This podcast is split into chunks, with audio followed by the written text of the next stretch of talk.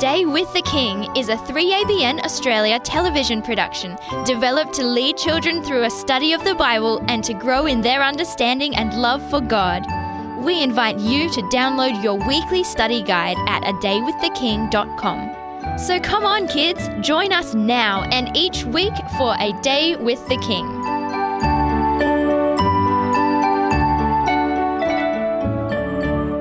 Hello, I'm Uncle Daniel, and we have a special worship time planned today. It's our sincere desire that these worship times will draw you very close to your Saviour and best friend, Jesus. So we welcome you, along with Auntie Leah and the children here with us. Hello, Uncle Daniel. This is just my favourite time of the week because I get to put all the busyness away for the week and spend special time with Jesus and rest. Can I say hello to some children from Tasmania who watch A Day with the King? Yes, you sure can. Who are they? Michaela, Eli and Hannah from the Sheffield area. Hello. We'd love to hear from you and find out a little about you. Do you have any good news stories you'd like to share with us? Well, why don't you email us at the address on the screen? Alicia, would you please say a prayer for us? Sure. Dear Father in Heaven, thank you for caring for us during the past week.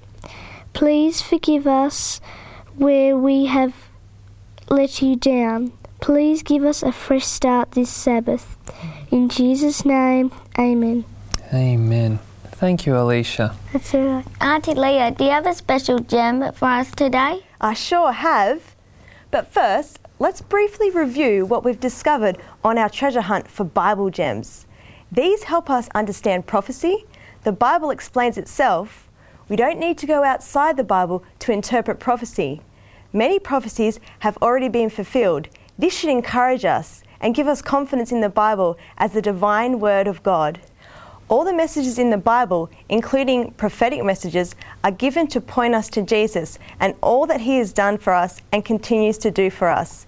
The most important point to remember about Bible prophecy is that it points to the work of Jesus as our Saviour, our Helper, and our best friend.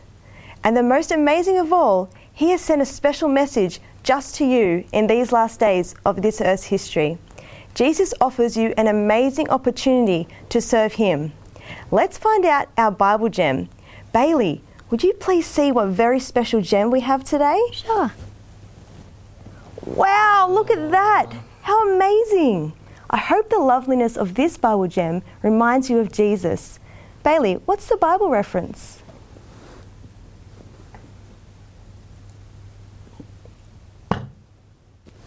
Acts 2:17 and 18. Bethany, would you please read that for us?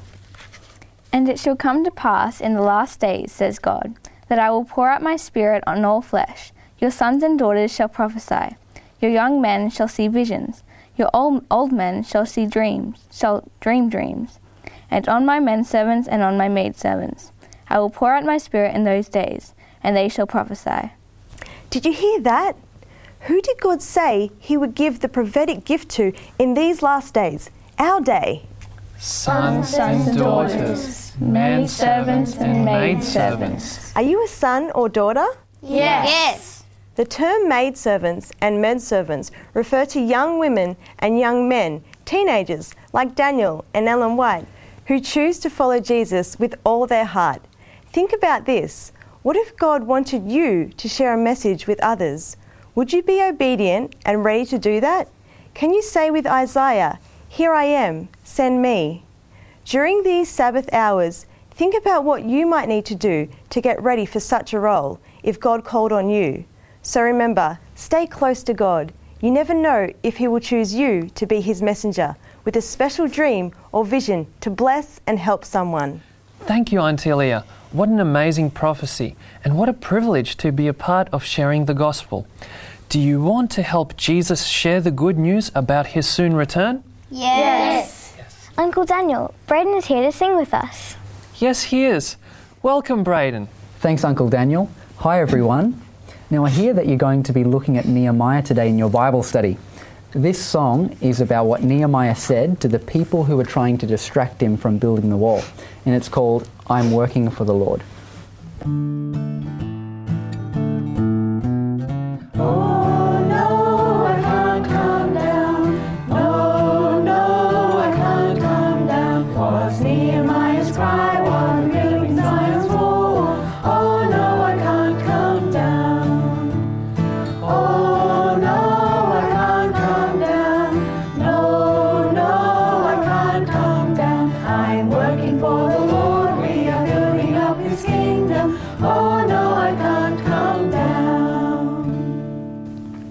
Braedan, can we please sing Remember the Sabbath? That's a great choice. Let's sing it together. Looking forward, looking back, we're going to keep on track. Looking forward, looking back, we're going to keep on track. Looking forward to salvation, looking back on God's creation. We'll remember where to keep God's Sabbath holy. Looking forward, looking back, we're gonna keep on track. Looking forward, looking back, we're gonna keep on track. Looking forward to salvation, looking back on God's creation. We will worship our Redeemer every Sabbath. Braedan, can we sing Give Your Heart to Jesus? That's a great song to finish off with. Let's sing it together.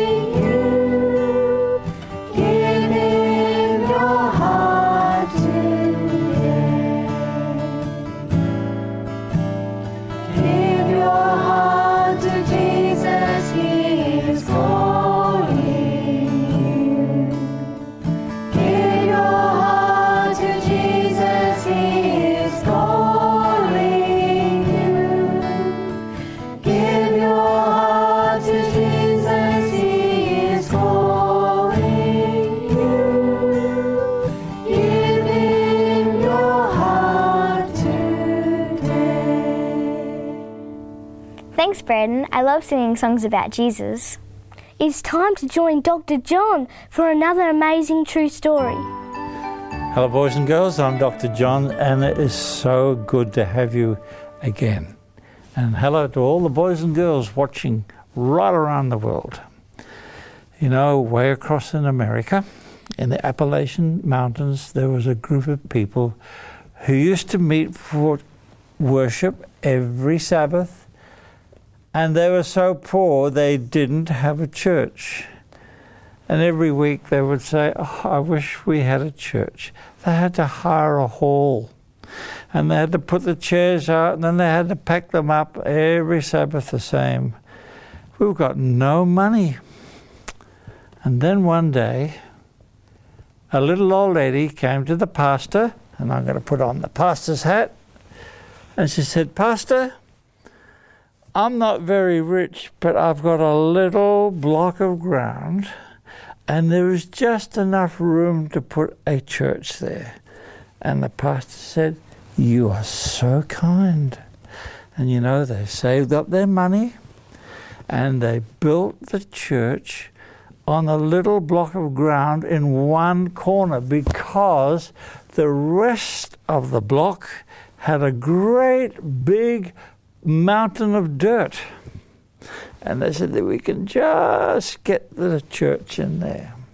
And they were looking forward so much, because next Sabbath was going to be the very first time they worshipped in their new church. They were really excited. The pastor was standing outside the church, and he was just painting and making sure everything looked good. And the car stopped, and out came the building inspector. Now, the building inspector did not like Christians. He said, I've come to inspect the church. And so he went inside, and he looked at the doors. He made sure that They opened and shut. And he said, maybe I can find something wrong with the windows. So he rattled the windows. Maybe there's not a fire escape exit sign. So he looked around. Oh, everything was right. He was looking for trouble. And so he said, where are you going to park the cars? And the pastor said, we'll park them out in the street. No, you won't. You must have a car park. You will not open your church. You will not worship there until you have a car park. We haven't got a car park. Too bad. Goodbye. Oh, please. No. And he went away. And the pastor was so unhappy, and he said, we'll have a prayer meeting. And all the church got together and they prayed for 3 hours. And then they said, we will open our church on Sabbath. God will do a miracle. And the pastor was standing outside and a truck stopped. And out came a man with a dirty hat, a rough face and overalls. And he said, are you the pastor? Yes, I am. I need some dirt, and you've got a big pile of dirt. Can we have it? Oh, yes, you can. I'll pay you for it. Will you really? I'll pay you lots of money, and I'll turn it into a car park. Oh, really? And so he called his men, and they got the bulldozers and the trucks, and they shifted all the dirt. And the pastor was watching, and the foreman was there. And when it was all finished, there was a car park and there was a proper road and painting and lights. And the pastor said, thank you so much. God has answered prayers. And the builder said, you're welcome. And on Sabbath, the pastor said, welcome to our new church. God has blessed us. We have faith to move a mountain. And that is what God loves. He loves people who have faith to move mountains. Thank you, boys and girls. Welcome to our Bible study. Got your Bible ready? Shemaiah, would you please pray and invite God's Holy Spirit to be with us as we study our Bibles? Sure. Dear Jesus, thank you for our Bibles. Please send your Holy Spirit to guide us. In Jesus' name, amen. Amen. We had a lot of twists and turns in our intriguing Bible story last week, didn't we? Who was the queen in last week's story? Esther. Yes, and what did Queen Esther do that was so important? Esther saved the Jewish people. Yes, those who decided not to return to the homeland under the decree of King Cyrus and King Darius faced their own mountains of difficulties, just like Zerubbabel did when rebuilding the temple at Jerusalem.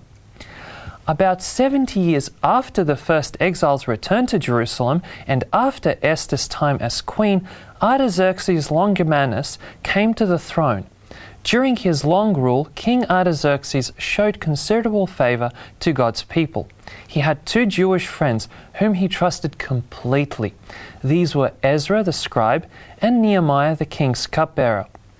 Through his association with these God-fearing men, he learned about the God of heaven, and he recognized that God had given them men a special work to do. Now Ezra, a very skilled scribe, lived among the Jews in Babylon. Do you know what a scribe does? He writes things. Yes. Ezra collected all the scriptures he could and had copies made so that the people everywhere could read them. There were no printing machines in those days. They copied the scriptures carefully by hand. Ezra worked tirelessly to revive people's interest in the scriptures. He also talked freely with the king about the power of God and the divine purpose in restoring the Jews to Jerusalem. In a letter to Ezra in 457 BC, King Artaxerxes issued the 3rd and final decree for the restoration of Jerusalem. Open your Bibles to Ezra 7 verse 13, and would you please read that for us, Bethany? I issue a decree that all those of the people of Israel and the priests and Levites in my realm who volunteered to go up to Jerusalem may go with you." God put it in the king's heart to be very generous. He gave Ezra gold and silver, and the people and priests in Babylon gave money to help with the many expenses in rebuilding Jerusalem. Most importantly, though, this decree restored to the Jewish people the legal right to self-govern. Let's read verse 25. Thanks, Caleb. "And you, Ezra, according to your God-given wisdom, set magistrates and judges who may judge all the people who are in the region beyond the river, all such as know the law of your God, and teach those who do not know them." The king also made it unlawful to require taxes from the Jewish priesthood who served in the temple. The king also instructed Ezra to teach God's laws to the people. Before heading out on the journey to Jerusalem accompanied by 2,000 Jewish exiles, Ezra prayed for God's protection. There were robbers along the way who could steal the silver and gold they carried. The king would have sent soldiers with them to protect them, but Ezra had told the king that God would take care of those who served him. Ezra also took several copies of every book that the previous prophets had written. That was much of what we call the Old Testament. His goal was to place God's word in the hands of the people of Israel. When he arrived, he began a careful cleanup of the sin that had invaded the lives of the Jews. One major event was separating the Jews from the foreign women they had married. These foreigners worshipped idols, which was the heinous sin that led the Israelites into captivity in the first place. Ezra taught the people God's word for some time.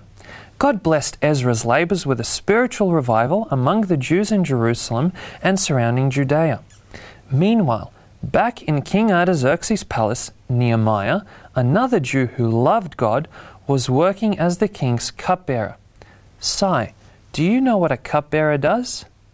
He tastes and drinks the king's food to test if it has poison in it. Yes, that's right. A very dangerous job, don't you think? Well, every mealtime, you risk dying. But Nehemiah did his job cheerfully and faithfully.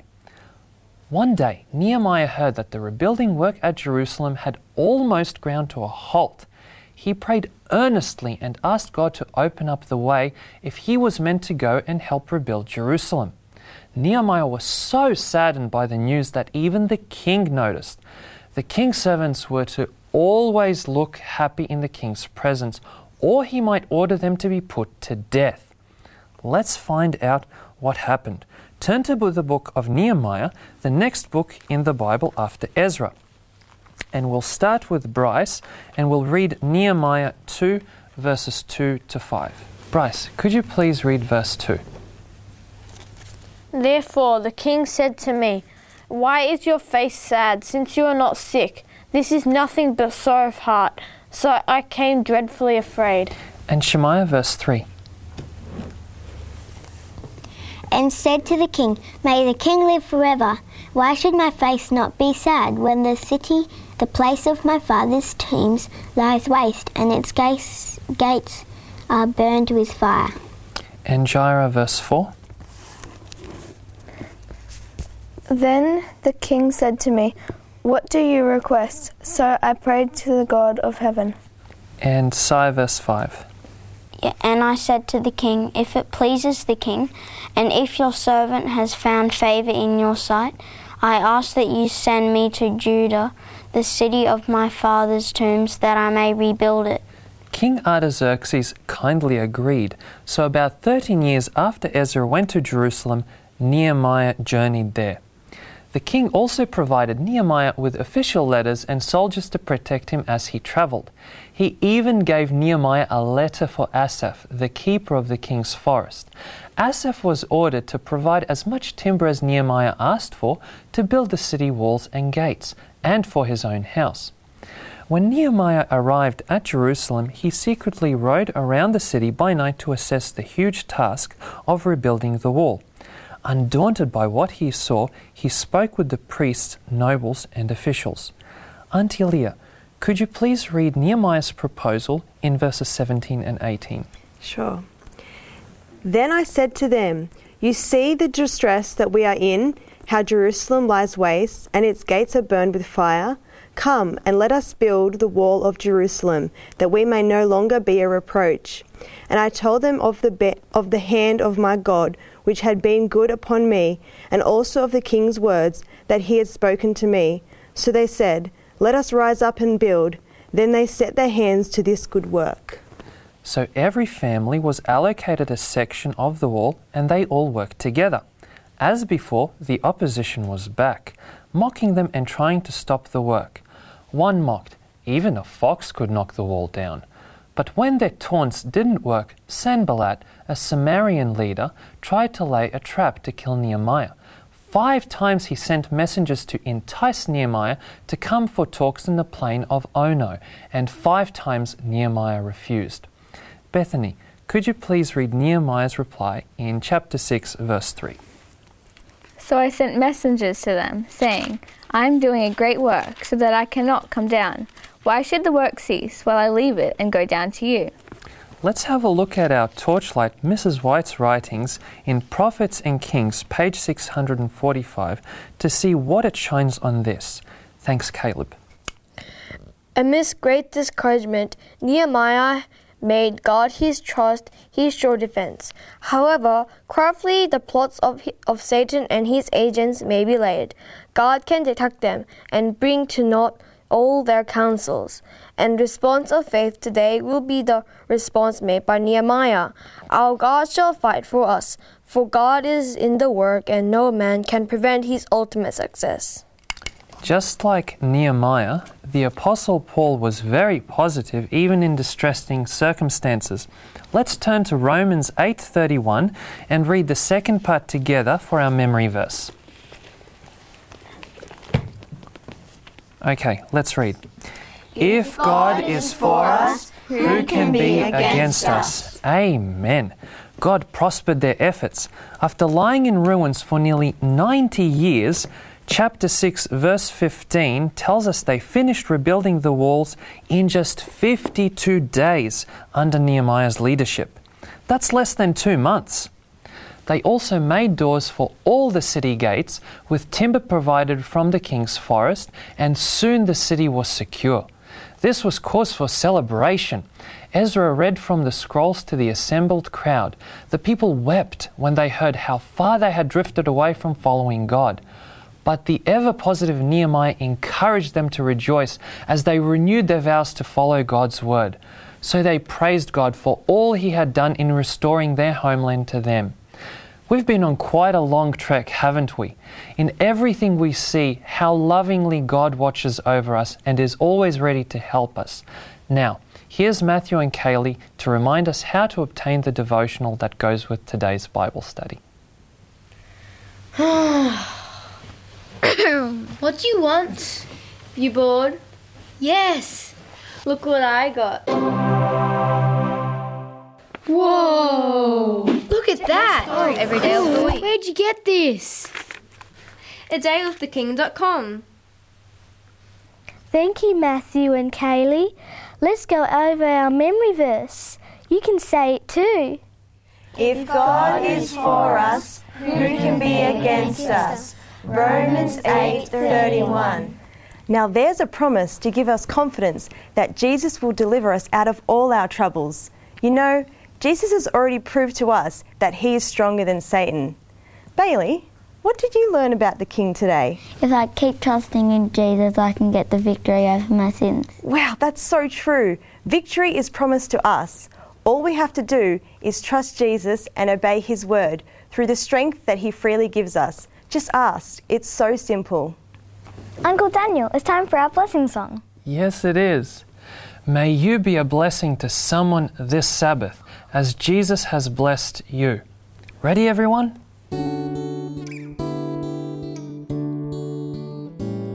May God bless you and keep you and fill your heart with love.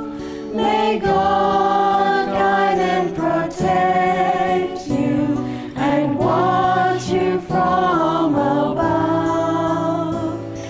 Sabbath after Sabbath.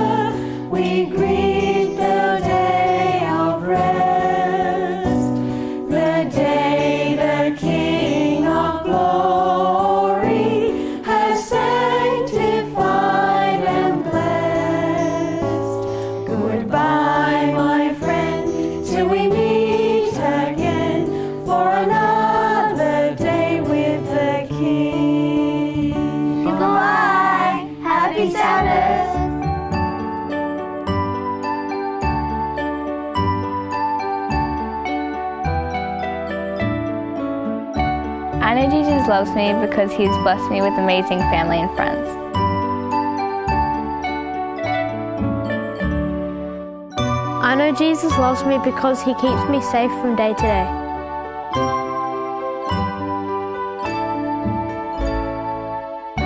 I know Jesus loves me because He gave me animals.